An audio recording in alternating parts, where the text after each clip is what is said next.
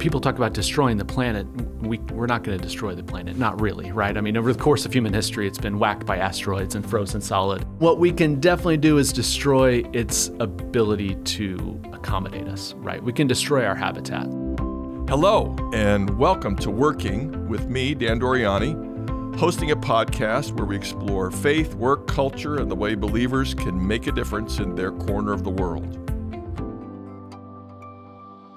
Hello, everyone. My guest today is Elliot Kellner, Director of Commercial Innovation at the Danforth Plant Science Center here in St. Louis. It's an independent nonprofit research organization with unofficial ties to various research universities and a lot of interest in operationalizing science, bringing it into the world in a constructive way in a market economy. I've known Elliot for a number of years. He's a friend of the family, and it's always good to visit. Elliot, I want to let his uh, credentials leak out a little bit over time because they're pretty they're pretty impressive, and I don't want to make anybody feel embarrassed to be in the presence of uh, such a mind. But Elliot is a ma- I'm going to say it this way: he's a master in trees and a PhD in water. I think that's fair. Yeah. yeah. So tell us a little bit about your training and how you got into it, and then later on we'll talk about your turn to the business world. Sure. Welcome, Elliot. Thank you very much. I appreciate that. Yeah. So how so how I got into environmental science? Um, I have I grew up in an an ag family, so that's an important thing to to say. I think right at the outset, my mom grew up on a self-sufficient family farm in the Appalachian Mountains, and my favorite childhood memories were all from that farm right running around with my cousins and in the forest and you know through pastures and chasing each other through the barns. And um, I so I was I was gifted that love of the outdoors by my family, but you know when I went to college I was I was 18 and had no idea what I wanted to do with my life. I played a lot of frisbee and I stayed up late. And I think I got a liberal arts degree, which you know I don't I don't know what what that's really good for, but I you know I'm I was better at reading and writing I think when I graduated with my bachelor's than I was when I started, so that's a win. I actually spent some time in the full time ministry. So when after I got out of, of college, I was a youth pastor at a church up in Buffalo, New York. Um, my father's a minister, and so uh, he was connected with that church, and my mom was on staff there, and so I, I did a couple years in vocational ministry before realizing that that was it was very much not for me. I was I, I I I think I bounced around and waffled there for maybe three or four years, working some awful jobs and trying to figure out what I wanted to do with my life. And I realized that the the one thing that I knew to be true about myself was that I loved the outdoors and I loved being in the woods. And uh, you know, that question that people would ask you, like, well, if you could do anything, what would you do? And I would always answer, I would be a forester, of course. You know, like what an obvious and answer. So you start to listen to yourself. Yeah, eventually, right? Like, and, uh, my my girlfriend at the time, now wife, uh, Lauren, eventually took me aside one day and said, you know, if you don't go back to school and pursue this as a career, you are never going to be happy. I think she was she was probably right. It's very prescient.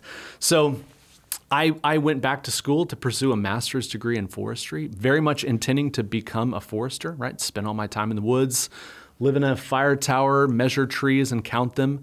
Um, and then at some point during my, uh, my master's, I took a, a, left-handed turn into water resource science and, and realized that at least for my brain, I, it's uh, water resource science. It's a, it's a physical science. It's very quantitative. It uses mathematical models to predict how the world is going to function to try to understand the way that the environment functions. And that made a lot of sense to me, strangely, as a kid who played frisbee and studied liberal arts. Uh, it turns out that math was uh, the way that I understood the world. So, uh, so my my master's in trees turned into a PhD in water resource science, and I kind of I circled back a little bit, and you know most of my research actually focused on trying to understand how agricultural production impacts our environmental water quality. And and also water quantity which is a you know that's a 10 cent way of just describing you know how, how much water is in a stream or in a river or in the ground or in the atmosphere at any given time. And but so very much kind of coming full circle with with those those agricultural roots in my family. That's great. We both live in st louis which is uh, a city with trees. And it's lots of trees. Lots of trees. And it's kind of at one point years ago you told me fascinating to live in St. Louis because it's uh, sort of a case study in how not to plant trees. That's right. As in, people all over the world, to some degree, study how not to plant trees by looking at what we've done in St. Louis. and what we've done, and I want you to comment on this, uh, is plant two trees, especially in great numbers, that are really bad trees.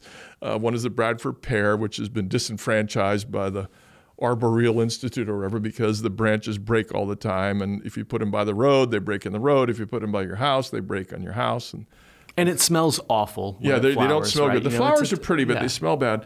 And the other one, which in my view is is maybe much worse, is the sweet gum tree, Right. which is uh, very beautiful colors in the fall. It's a healthy tree, doesn't give really much shade at all, and creates every tree creates thousands of gumballs, prickly, sticky, A massive mess. People trip and fall. They break. Gotta wear their your shoes in your front ankles. yard. You can't wear shoes in your front. Yard. They destroy lawnmower blades. Elliot, tell us how on earth this kind of thing can happen. How do people make mistakes this bad? Uh, since you're a creation care man, right? Right. And you, you don't want you want to prevent that, and yet it does happen. And uh, you know how can you work your way out of a problem like that? Yeah, that's fun. So it's it's it's a good question, right? I mean, um, planting trees in urban areas, metropolitan areas, suburban. I mean, it doesn't matter anywhere people are. Mm-hmm. Planting trees in those places is a way of promoting human health. Mm-hmm. Um, it also it can keep your utility bills low if you have shade. Shade, it's right. good for air quality. It's good for lung health, respiratory health. But you know, we always try to encourage people to plant the right trees in the right places for the right purposes, right? Which is kind of a mouthful for sure, but um, you know, we we people tend to default to what's easiest and to what they know best, and so. so these are well-known trees. Um, They're well-known trees. and the Bradford pears look pretty. pretty. They grow easily. Yeah, they look pretty. They're popular in the South. Mm-hmm. Um, and so we've ended up with some trees and some spots where we shouldn't have them. You know, if you go to some parts of St. Louis, you know, that, that, that small median of grass that's between the sidewalk and the Mm-hmm. street, you know, about 50 years ago, they planted sycamores all, all through downtown St. Louis. And those sycamores are now huge and they are Mm-hmm. uplifting the sidewalks and they're uplifting the roads in some spots. And it's, Mm-hmm. again, a, a massive mess, right? Sycamores are great trees. They're native Missouri trees. We encourage people to plant them, but it's not a But great don't idea. put them between. Don't put them in the between a sidewalk and a street. That's right. Don't put them right next to your house, right? Yeah, right. Um, and we, you know, we have a lot of really beautiful Missouri trees that can accomplish those same objectives. You know, trees like redbud trees, which are beautiful and flowering. Or if people want shade trees, catalpa is a great native You're- Missouri you're, tree. you're going where I want to go. so uh, let's suppose that we live in the Midwest in general, like where Right. people, you know, people have kind of cold winters and warm summers, and maybe not the greatest soil. Some not everybody places. has great soil, yeah, right? some places. Catalpa tree. Yep. What's another one you recommend? Ooh, I mean redbud through and Mm-hmm. through. That's one of my one of my personal favorite trees. If you spend enough time in forestry circles, everybody develops their own favorite tree, Yeah. right? Okay. Um, I'm a, I'm a big fan of. If people want large, beautiful trees that they will trees? see shade Yeah. trees that they'll see grow in their lifetime and are pretty in the fall, the um, the tulip poplar is Mm-hmm. a beautiful Missouri tree.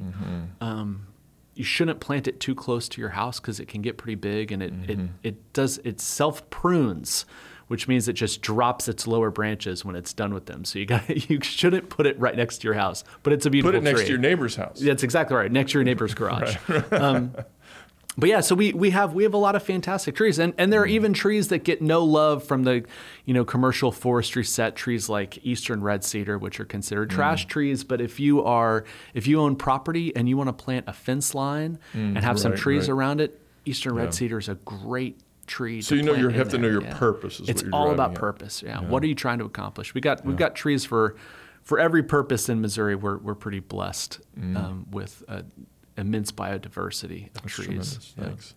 Uh, you also uh, spent some time with trees in Morgantown, West. Virginia, which is a slightly different, you know, biographical, geographical, Mm-hmm. and you know, the water and the temperatures are a little bit different, not totally different. Mm-hmm. A lot of trees in that part of. I mean, a- we have a lot of trees here, but there's forests everywhere, in places like Morgantown. yeah west virginia What would you add? What did you learn in Morgantown?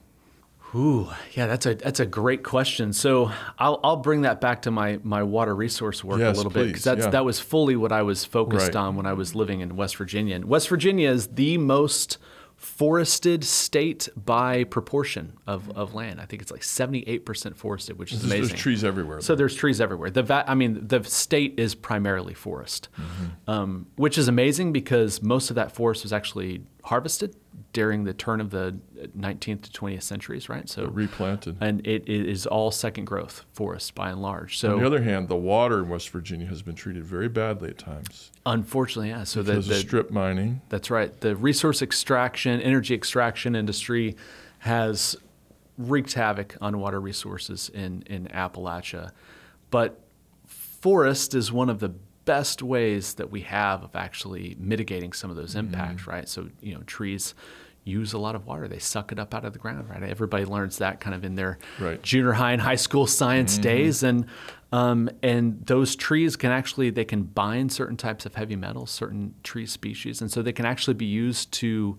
Uh, there's a process that you know the 10 cent term is phytoremediation, but that's just a fun way of saying that we plant trees in places where there's a lot of contaminants in the ground as a way of um, actually Removing it from the water, for yeah, one thing, yes. mitigating. Yep, that's right, and decreasing the the availability of that those contaminants and those pollutants to actually negatively impact human health or animal Decreasing the availability in That's the right. sense, in the bad sense of availability. That's right. in a way that you don't want to something available. Toxic water. The availability of that poison to right, hurt you. right, yeah. right. You wanna, that's an availability you don't want to provide. That's good. And and trees, of course, help. You know, there's a lot of beautiful rivers in West Virginia. There are. I've gone whitewater rafting there a number of times. It's fantastic. Where did you go? New River? New River, Cheat Yeah. River, Oh, River man. Monongahela River's in there. New and Cheat were my, my favorites, I think we'd have to say. Anyway, so, you know, trees help bring those rivers back too. They did. But your study there in uh, Morgantown was with the U.S. Department of Agriculture as well as the university. And It when you was. Mm-hmm. were doing that, that was Chesapeake Bay related. Chesapeake Bay is another huge and important waterway and Mm-hmm. source of water. And what did you do there? Yeah, so I so I was on faculty at West Virginia University. So after I finished my doctoral program at University of Missouri um, in water resource science, I took a postdoctoral research fellowship at West Virginia University that then turned into a faculty position. Um, and you know the one thing that they never tell you when you pursue a PhD is that from that point forward in your life, you are never allowed to turn down a job offer. so if some if you are lucky enough for someone to offer you a job as a person with a PhD, Until you have to I'm say yes. say unless you, you know, unless you published 47 papers, then everybody wants to at least you. early in your career, Right, you have to say yes. Uh, but so thankfully, that that postdoc fellowship turned into a faculty position, and so I was on faculty at WVU, and was a full time research scientist doing the type of work that we were kind of just teasing at for a, a number of years, and then was loaned out basically to USDA to provide technical USDA is the support. United States Department of Agriculture. That's right. And there, there's a specific agency under that cabinet department called the Natural Resources Conservation Service, which provides, in, they administer voluntary incentive-based agricultural conservation programs. Right, let's There's just a lot of for a second. qualifiers. there. Voluntary, not Right. involuntary. Right. So we So we do not mandate. Give incentives so That's people right. will be attracted That's right. to processes and certain types of ag practices that we know are better for the environment. And you know the way that we have to uh, approach those goals is very different in the U.S. than it is in, say, the European Union, where they mandate a lot of those Right. agricultural practices.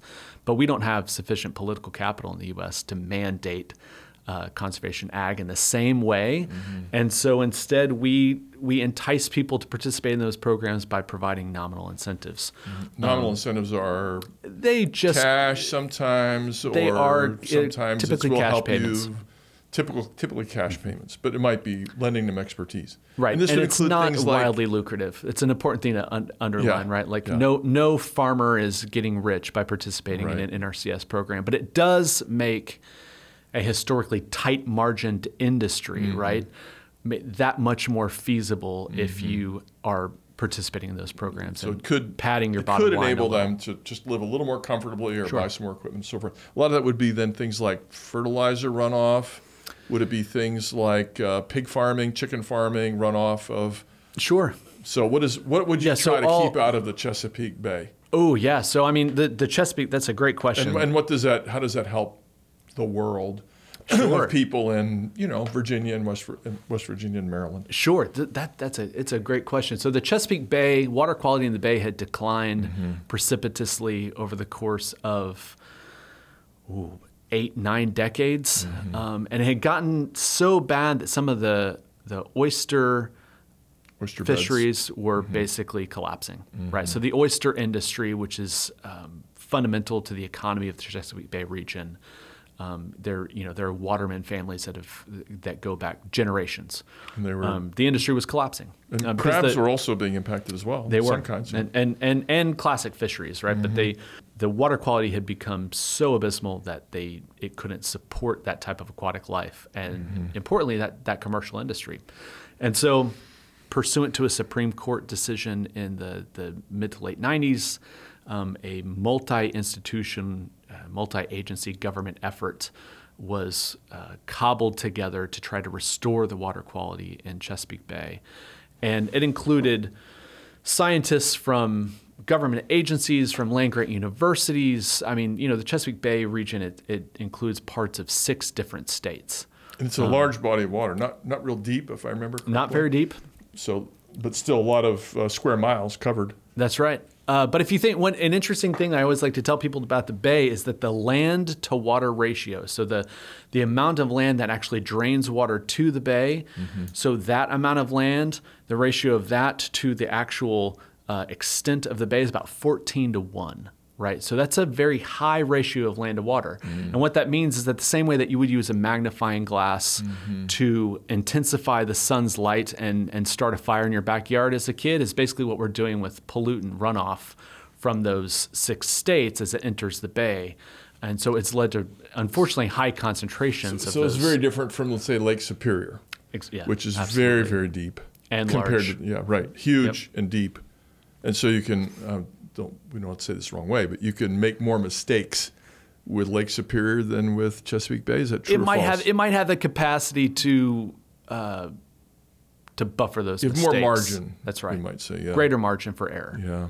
in the Great Lakes than you would have at, in the Chesapeake Bay. Not that we're advocating We are carelessness not. anywhere. so I like something you said a, a couple of minutes ago. You said uh, we want to restore aquatic life and the industries Mm-hmm. connected to that. So what I hear is um, is respect for creation as creation, but Mm-hmm. also respect for the people who make use of God's creation. Right. Agreed. So uh, you're trying to take care of crabs and oysters because you know we kind of care about crabs and oysters Sure. intrinsically because everything God created is good. But we also eat crabs and oysters, Mm-hmm. and people depend on them. So how do you how how do you try to do it? And what's the challenge, if I may, in trying to you know there's you can go too far in the direction of industry, Mm-hmm. right, and just care about what's consumed and what pays and what creates a job, and you can also go too far in the direction of just cr- saving a species for the sake of the species Mm-hmm. that um, that takes a turn that forgets the people who live in an area. Sure. So talk us through that. How does a how does a practicing scientist do that?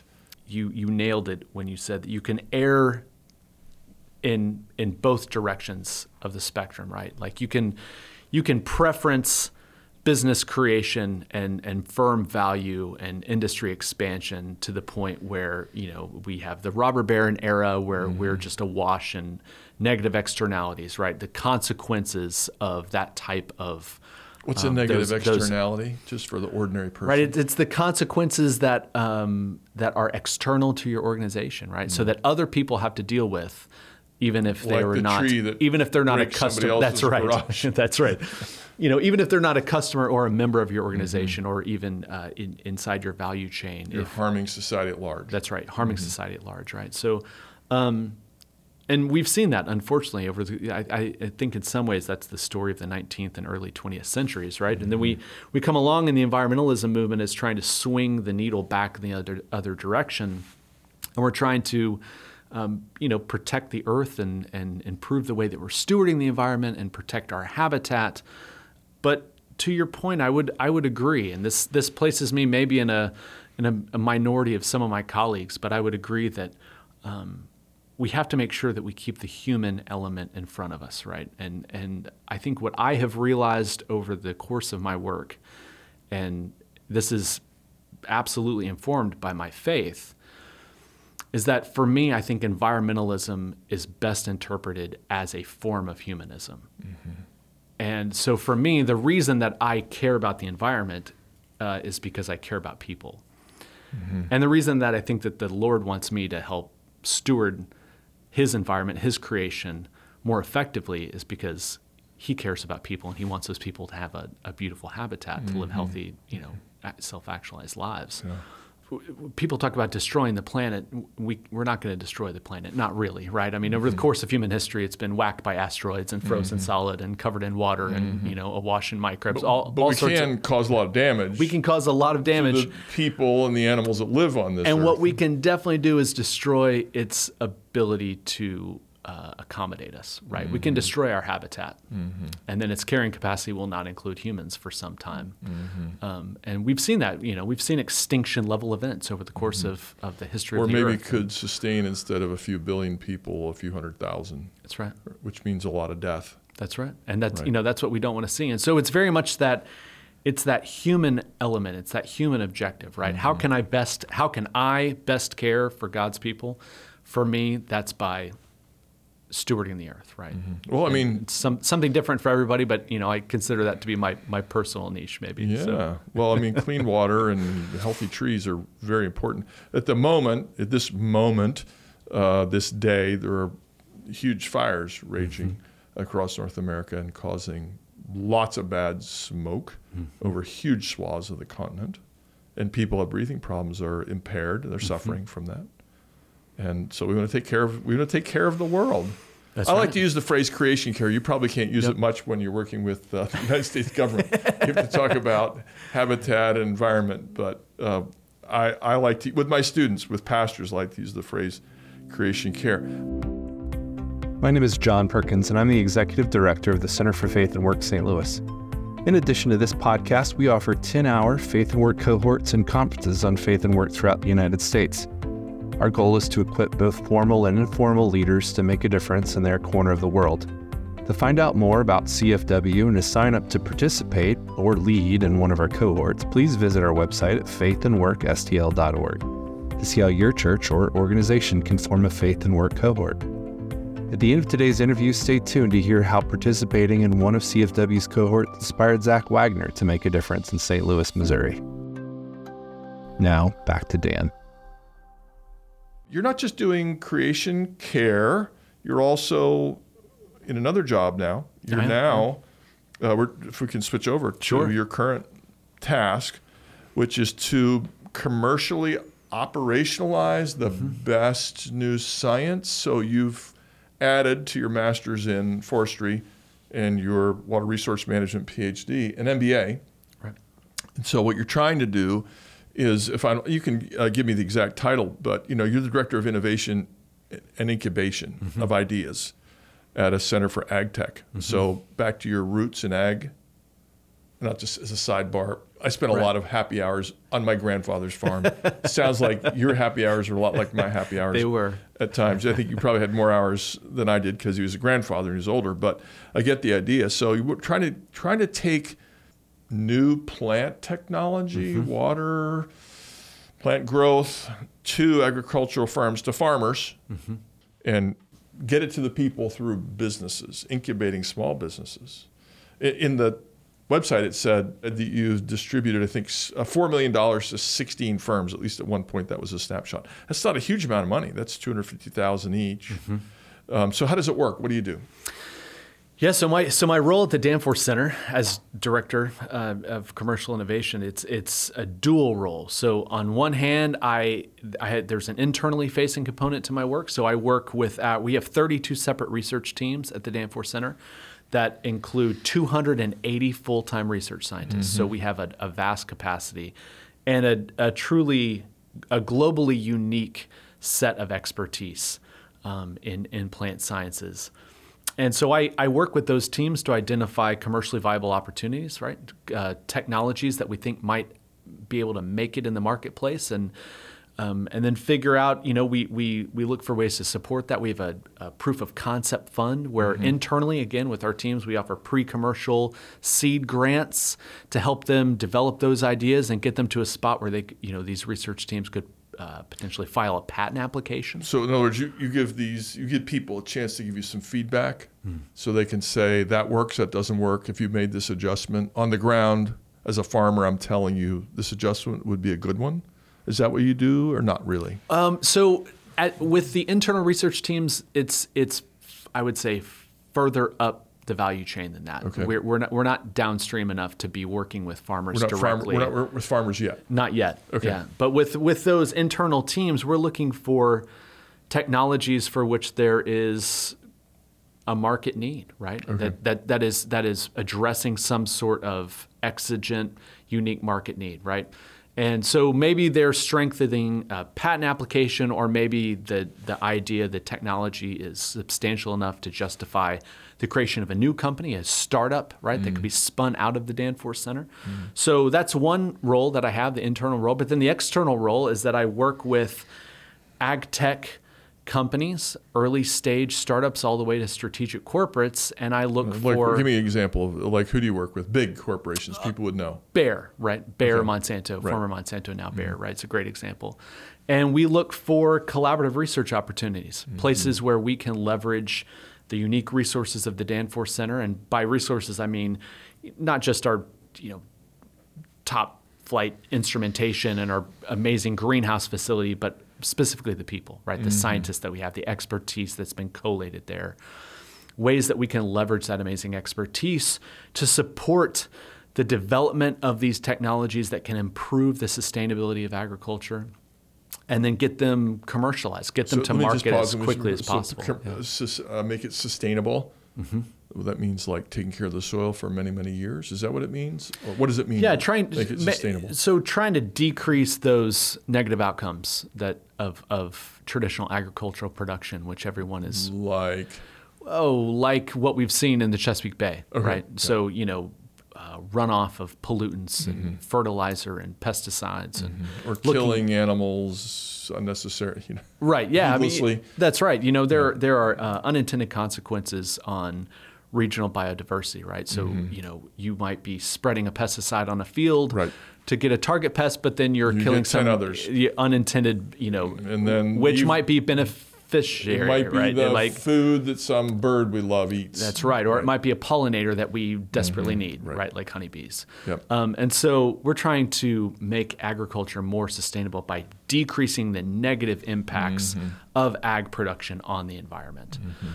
And also on human health, because to be sure, some of those traditional products that work very well, traditional synthetic pesticides that were really great at killing insects, were also carcinogens, right? And so Mm-hmm. they weren't just bad for the environment; they were also bad for the farmers that were using them. And so we're looking for better ways that we can uh, accomplish those same objectives while being friendlier to humans. Yeah, so you're threading that needle. You're trying to take care of the world and people at the same time. That's which, right. Which is, I think, of course, again, we agree where we need to be. Is it hard to work with ag? Uh, You know, it's uh, traditional industries, long-standing industries tend to be. The word is the reputation is a little bit less quick to embrace innovation. Of course, on the other hand, you can't stay in business very long while being a fool. So, is it easy to work with ag or not? I'm gonna. I'll let you choose that question or the Sure. other one. When you said Bayer, Monsanto, some people, you know, who would listen to this would probably cringe and say, "Oh, I thought I liked Elliot. Now I realize he is he's in cahoots with the dark side, Monsanto, those those monsters." Um, can we, maybe we can just agree that every big corporation does a lot of really good things, and also maybe makes some mistakes, and Monsanto might fit in that category with every gigantic. Now it's Bayer, uh, every gigantic corporation. So you can. I want you to comment on both, but uh, you're happy to work with Bayer. I am, yes, and and I, I would say that working with with you know big strategic ag corporations, ag tech startups, just the industry generally, is, I mean, I, I hate to use this word because it sounds trite, but it's it's easy. This is a this is these these, it's a group of people that are easy to work with. And the I think the reason for that is you know that old adage, right? Uh, necessity is the mother of invention. This is an innovation friendly industry because this is an, an industry with exigent needs, right? For new products, new practices, new ways of accomplishing um, the the traditional objectives of feeding the world and uh, preserving the environment. So there are there are real needs, and because of those needs, these corporations, I think, are very open to innovative ideas and, So you and answered ways both of of my business. questions at Yeah. once. Oh, I appreciate that. Good job. well, I mean, uh, you know, for for those of us who study the Bible a lot, there's that parable, the sower, mm-hmm. and the good seed produces 160 and 30 fold what was sown, mm-hmm. meaning one seed creates 100 more seeds or 60, mm-hmm. which at that time was a phenomenal yield. Right. Phenomenal. 100 to 1 is not phenomenal anymore. Yeah. it's not, it's bad. It's terrible. and plant science is, uh, you know, and God gives us our minds to make use of that. Um, is plant science is the way we've gotten there, right? Absolutely. And you know, again, kind of going going back to what we were mentioning before, right? Like keeping that human element in front of us at all times as as followers of Christ, right? Since I, I consider that to be key part of my mission here. Uh, it is unlikely I, you know, as a scientist, you're never allowed to use the term impossible. So let's just say it's highly unlikely that we're going to be able to feed 8 billion people, much less 10 billion people, using traditional modes of agricultural production, right. It's not, we're not going to feed the entire world through a collection of smallholder farms that um, are using no crop inputs or no, No fertilizer, tech. Yeah, that's just it's not going to happen. And so, you know, realistically, the U.S. is the breadbasket of the world. We produce the vast majority of the world's grain, and the reason that we've been able to drive yields so high, and the reason that we're able to feed um, so many people in the world, recognizing that there are people whose needs are still unmet, Yes, right. um, but the success has been due to scientific innovation, and on the part of we also have pretty good soil. In we've got we've got great soil in a lot of places, and we're doing our best to protect it. But um, but those scientific innovations were driven by people working in government labs and at universities and mm-hmm. at places like Monsanto. Right, there are mm-hmm. missional scientists who were at Monsanto who cared about feeding the world, and that's one of the reasons that we can do what we can do now, and why 200 bushel an acre corn is a reality as opposed to a pipe mm-hmm. dream like it was 50, 60 years ago. Yeah. And I'm guessing that you and I both know fervent believers who are scientists at Monsanto and they're trying to feed people. That's their life's mission. That's right. And yes, Monsanto probably does things that get in the paper in uh, in a way that doesn't cast them. Of course, they don't exist anymore, but bear you know cast them in a poor light. But honestly, who doesn't make mistakes, Yeah. right? Um, give us a success story. Can you give us a success story? You're free to do that. We'll do Sure, one absolutely. more broad question, and we'll go to rapid fire questions. Success story of uh, a product or an innovation that you helped in God's providence. You're not boasting, but you know you helped get down from the lab to the world of agriculture. Yeah, so I would say so. I'm I'm still new on the commercialization side, right? So I've I've been in my current gig about 18 months. Mm-hmm. Okay, and so you might not have a robust story yet, but because a good thing to realize about ag innovation is that uh, for these new products, the time to market. Mm-hmm. So the time from when an idea is you know generated to when you could actually see a product on your kitchen table or in a farm measured in years. it- 10 to 15 years typically Yeah. if it if everything works well and it's fast. you have something promising. Can Um, but we do. We have- you know, we- we we- might see in a few years. Absolutely. So we, we have this great program that we run at the Danforth Center called the Wells Fargo Innovation Incubator. So it's totally funded by the Wells Fargo Foundation. Mm-hmm. And it going back to some numbers that you shared earlier, you were sharing numbers about that that I, we call IN2, the IN2 program. So Mm-hmm. we provide non-dilutive grants. So that means that uh, we're not taking an equity stake in a young Mm-hmm. company. Instead, they're given the money uh, with with I shouldn't say no strings attached because there are programmatic elements that they have You're to not satisfy. purchasing part of the We're not purchasing part of the company. Right. Um, we're providing them funding to help, uh, and then we also provide them the resources and expertise of the Danforth Center and our Mm-hmm. scientists to help validate and develop and de-risk their technologies, right, Mm. and try to get them to market that much faster. And there, there is a local, there's a St. Louis success story that it, from last year that actually uh, includes that program. So a, a local firm called CoverCress which developed one of the first new crops in the Midwest in the last 20, 30 years. That, that company, CoverCress, was started from some retired scientists from Monsanto looking for a way to develop a cover crop, so crops that would be planted in the off season in the Midwest during the wintertime to protect your soil, improve soil fertility, uh, decrease rates of erosion, which that's one of those big water resource issues in the Bay, right? In the, in the Gulf of Mexico. the Gulf of Mexico. That's right. The huge tail on the Mississippi That's River right. you yeah, can the, see now. the hypoxic zone, right, which has a lot to do with those those rates of landscape erosion. Mm-hmm. But so cover crops reduce all, all of all of those negative externalities. Like we mentioned, the trick is is that these programs that USDA has been running via those incentive based opportunities, uh, the rates of market adoption are pretty low. They don't Mm. have you know a lot of producers don't participate because the incentive they receive is not actually sufficient. it's not adequate to It's- for their ex, you know, for the outlay of labor and right. their machinery and so forth. That's exactly right. And so these, the, so these former uh, Monsanto scientists realized that we needed a cash cover crop, right? Some sort of crop that could be harvested Mm. and sold. actually sell it. Somebody so- eats it, or an animal maybe eats it. That's right. And so they they developed uh, this new crop. So using a, a plant called pennycress, which was has traditionally been considered a weed across North America. Farmers have been fighting it in their fields for generations. It's very hardy. so it's there. It's there. It grows all over the It place. grows easily. uh, and it's it's easy. It's unfortunately easy to grow. Uh, yes. But they through the, you know uh, a variety of um, technological approaches, including like some accelerated selective breeding that Okay. we help them with at the Danforth Center. They were able to identify the genetic trait in pennycress that was responsible for oil concentration in the seed. So those seeds are oil rich, but there wasn't enough oil to make it economically viable to Wasn't viable, crush yeah. and Mhm. extract them. Yep. So they were able to identify that gene and then maximize the Pop it up, expression. put it on steroids. That's right. Maximize the expression of that gene. Until now, they were able to actually they've they've created a new crop which they've called CoverCress that and the- it's oil. There's enough oil in the seed to make it economically viable to What, crush you, it what would you use it for? Biodiesel. Biodiesel. So they signed a commercial agreement with Bunge, which is a large uh, strategic ag corporation headquartered here in St. Louis, and also Chevron.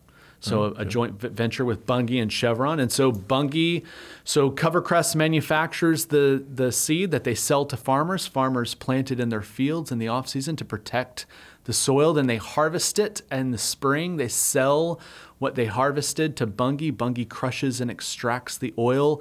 They sell the oil to Chevron, and Chevron includes it in biodiesel to try to reduce the amount of greenhouse gas If coming a- from our an fuels. applause button, I would press the applause button. Right now. Is an amazing story. That's it's a great success of the St. Louis fan- ag tech ecosystem. Danforth Center and our scientists uh, and our facilities were key components in that success story. That's got to feel very, very good. Agreed. So let me uh, switch to with things that make you feel good. We'll go through our rapid fire questions. all right. The first question I think I want to ask you is maybe not totally rapid fire, but is there, I'm just going to ask it this way: Is there a, a theme from the Bible or a Bible passage that guides you as you think about these things, as you Hmm. meditate? Is that you don't have to have. I didn't tell you I was going to ask this question. No, it's so you might not have the answer, but if you do, tell us what it is. So Genesis 2:15, Mm-hmm. Adam is created, and it says that God placed Adam in the garden to work it and take care keep of it. it. Yes, Yeah, right. to work it and keep it Keep in- it or take care of it. Right. yeah. and- Well, nurture it is Right. the idea. And then, Yeah. and you know, so that kind of uh, an interesting passage, right, about kind of Adam's purpose. Mm-hmm. But what I think is so even doubly interesting is that then in Genesis three twenty three, when Adam and Eve are banished from the garden, Mm. it says they were banished to work the land from which he was taken, Mm. to work the ground from which he had been taken. And of course, the passage also mentions thorns and thistles That's right. That as well. And and so what I think is so amazing is that in in both in both situations, right? Pre-sin, pre-fall, and then post-sin, post-fall, he's still placed where he is to work and steward mm-hmm. creation. Mm-hmm. And I, I think, at least to me, that speaks to a, a fundamental component of, of my role, which is you would call it care, you know, creation care. And for me, it's environmental stewardship, right? Mm-hmm. Stewarding the Lord's creation. And I'm, I'm convinced that that's um, one of the major reasons that I'm here. Mm, that's good.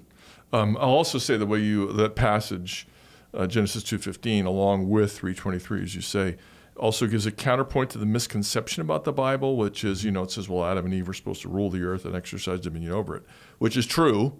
Mm-hmm. And the word dominion is a very ugly word in our culture right now. Uh, but it also counters that by saying, guard it, take care of it. That's right. So uh, we govern, we do, and we take care. That's great. So let me uh, switch over then, if I may, to more explicitly rapid fire questions. So the first one is, what do you like most about your work?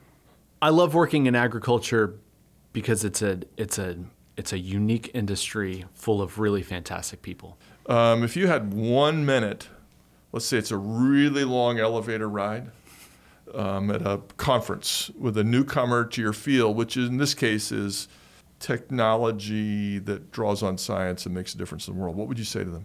If you could say one, give one tip to a bright young 23 year old who wants to go into this field, what would you say? So, first off, I would say just, you know, solid professional tip is to focus attention on, on building a collaborative professional network, right? Mm. Make network connections, nurture those connections, um, build partnerships where you can, mm. because it is absolutely critical to your other people will always be critical to your success. Mm, that's right. But I know you said you asked for one thing. I'm gonna say I'm, gonna, give two sure, things. Okay. Uh, the other thing, and this is something that I realized when I was uh, actually a research scientist at West Virginia University, is that there's a big difference between skills and gifts, mm. skills and talents. Mm. And you know, skills are things that we develop, we build ourselves uh, through hard work. But talents and are and gifts, obviously, are things that we're given. Mm. I believe by the Lord, and so, mm-hmm. um, you know, for me it's taken me a long time, but I've realized what, what my skills are and what my talents are, and I'm leaning into my talents. And mm. that's one of the reasons that I am in St. Louis working for the Danforth Center and, and working in the commercial sphere, is because I made the decision to spend more time on, and maybe more attention, maybe more focus, uh, prioritizing those talents as opposed mm. to the, mm. the, analytical skills. Yeah. Uh, next question Is there anything people get wrong about plant research that you would like to correct? Sure. So, two things. Number one is that there, there's a lot left to do. Mm. There's a lot of work remaining. There are mm. knowledge gaps that, that still remain about you know the interactions of plants with the soil and with microbial communities in the mm. subsurface. There's a lot of work left to do, and the work is pertinent to improving not just the effectiveness of ag, so how much food we produce and how nutritious that food is, but also the sustainability of agriculture. Mm. So, you know, again, minimizing those negative consequences mm-hmm. to traditional production. So there's a lot of work left to do, and, and scientists, especially the scientists at the Danforth Center, are, are really kind of at the forefront of, of pushing those envelopes and trying to advance agriculture. And but it you know we really it requires every tool in the toolbox. Mm. And I think that there's been a tendency, a cultural tendency in America, especially over the course of the last 20 years, to be reductive and to try to limit the number of tools that are in our toolbox as scientists. And mm. genetic editing is, is the best example of that, right? Mm. There was this fervor over, you know, transgenic plants, Monsanto was producing circa 2010 and 12, mm-hmm. and you know the GMO battle. And mm-hmm. if you ask a person on the street, you know, are you pro or con GMO? Everyone's like, oh, we're against, against GMO. Frankenplants. And then you open their cabinets, and yeah, every pack, it's yeah. of course. And right. but again, th- those those techniques, those technologies, are one of the reasons that we are able to feed. Eight mm-hmm. billion people in the world, recognizing there are people who still don't have their needs met, but it's, thank you for saying that. Yeah. it's it's it's core to the work, and so it's important that we we leave all the tools in the toolbox and make all those tools positively available. Mm, so. I like that. All right, last question. Sure. What do you do to relax? I still spend time outside. The fun you thing still play now, frisbee. I do still play frisbee, okay. uh, but I will say that the uh, the change now. I have three little kids, so yeah. now I spend time outside with you my throw kids. frisbee wobbly and oh, slowly, very slowly and children. easily. But I've got so I my my kids are young; they're seven, five, and two, mm. and my seven year old and five year old are getting to be pretty good frisbee throwers. Oh, yeah. yeah, so it's yeah. it's exciting for me to see. But mm. but we hang out outside together as much as we can. That's that's, that's my favorite thing to do. So. Elliot, it's been a pleasure to have you here. Dr. Elliot Kellner, research scientist who tries to put the results of research to practice in the external world, taking care of creation and taking care of people. Thank you for your time. Thank you for having me. I appreciate it.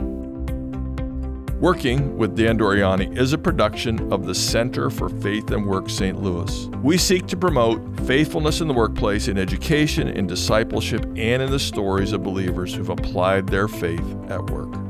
If you want to put your faith to work and change your corner of the world, visit our website, the Center for Faith and Work St. Louis. Look for faithandworkstl.org. That's one word. We'll help you start a cohort with like minded believers who also want to practice their faith at work. This podcast is donor supported. To keep us going, please donate on our website. Maybe more importantly, you can support us by listening, by subscribing, by sharing, by liking us, by posting us on your favorite platform, or go old school and tell a friend.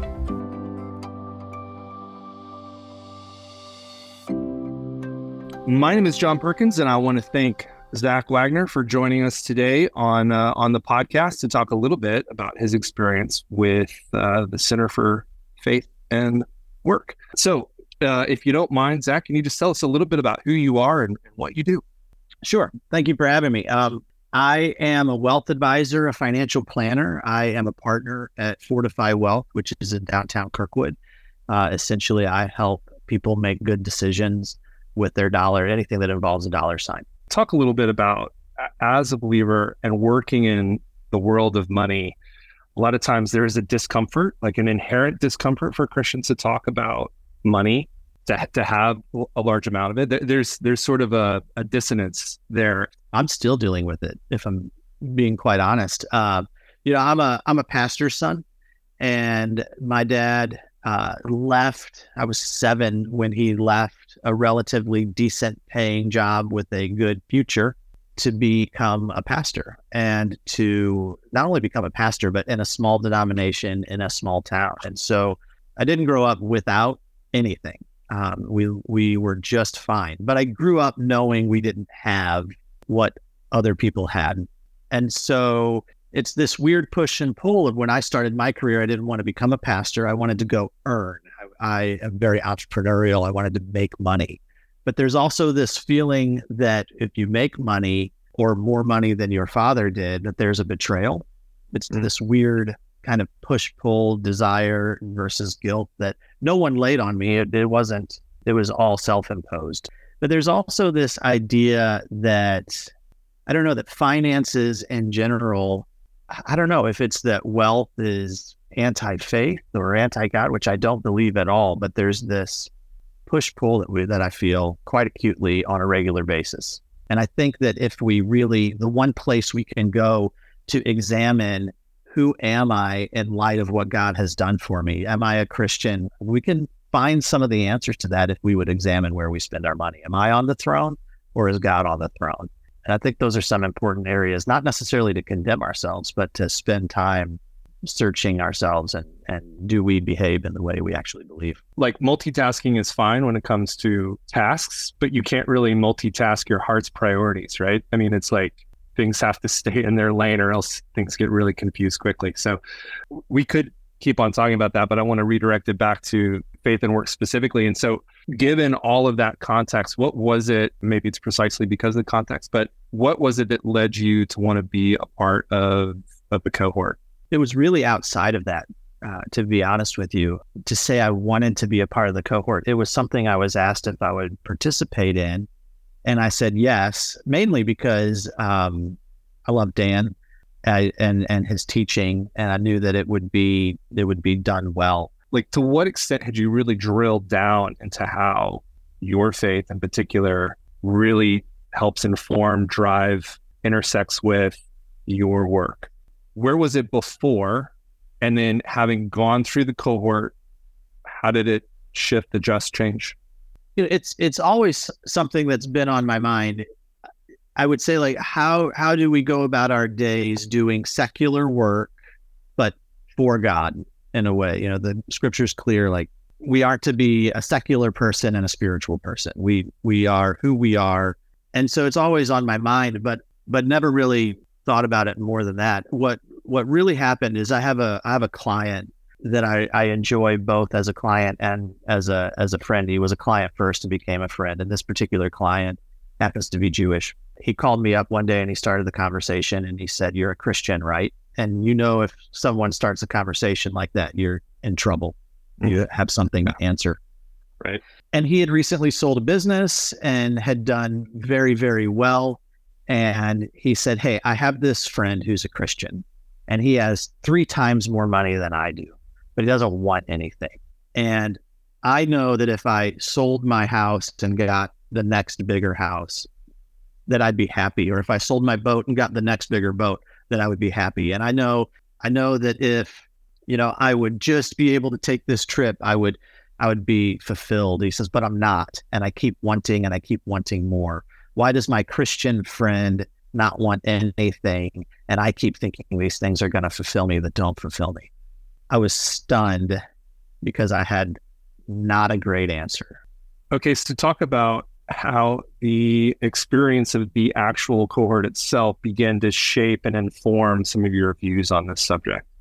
Well, I mean, first the curriculum was pretty good. Um, walking through walking through the curriculum was good, but I think where where I decided that I knew I needed to focus, there's this final project at the end that Dan hints about at the beginning, but doesn't really give a lot of direction for until later. And um, it was more through we break out into the cohort into discussion groups and we talk about the things that are on our minds it was in those discussion groups where the natural discussion of what we were talking about whether it was their businesses or my business started we started to have conversations that just went towards the way we handle our money or, or, our resources in general, the way we handle our employees, the way we handle what we do with our businesses, how we do our businesses, uh, the way that the Bible and God impacts those things. And for me, most of my days are spent, most of the most of my hours during the day are spent helping people with their money. And so this discussion naturally came through resources and it became very clear kind of where I was going to spend my project time really one of the central parts of the cohort is a project. And the pr- the idea of the project is a specific per the individual application of one's faith to their vocation.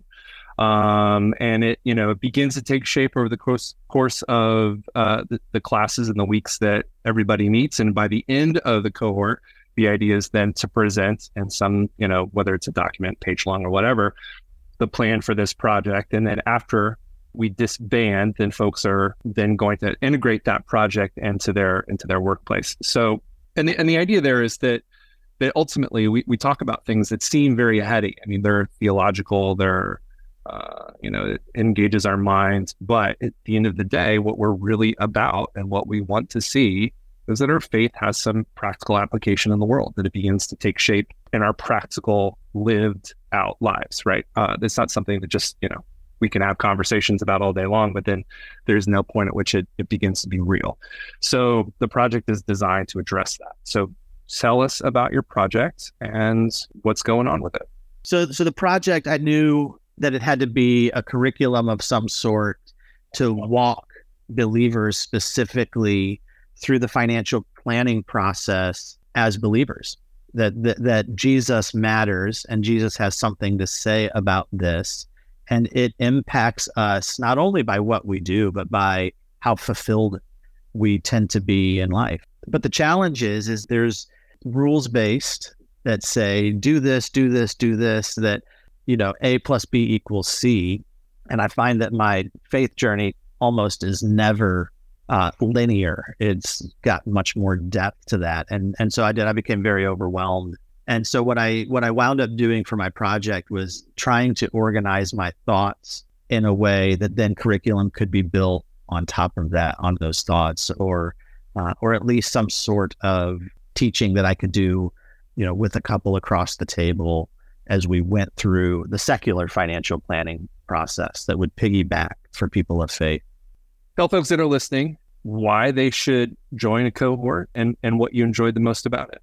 Dan's teaching and his ability to weave scripture with experience and even secular wisdom just it really guided you through the entire the entire cohort. And so just the teaching was fantastic. I just can't say enough about about the curriculum itself. Secondly, doing it with a cohort and being with the same people, being a part of their projects and discussing their projects was energizing. I made new friends. I had old friends that were very helpful in helping me develop my thought. So the interaction part of it was fantastic. First of all, other people's projects, you know, some of them were were as simple as how do I get partners to get along and lead something as simple as how we treat each other. And other things were as grand as redesigning a healthcare concept. And so getting to be a part of those uh, was very energizing, was a lot of fun. Uh, and it was it was just fun to be a part of it. So there were there I guess that's three things. So the curriculum itself was fantastic.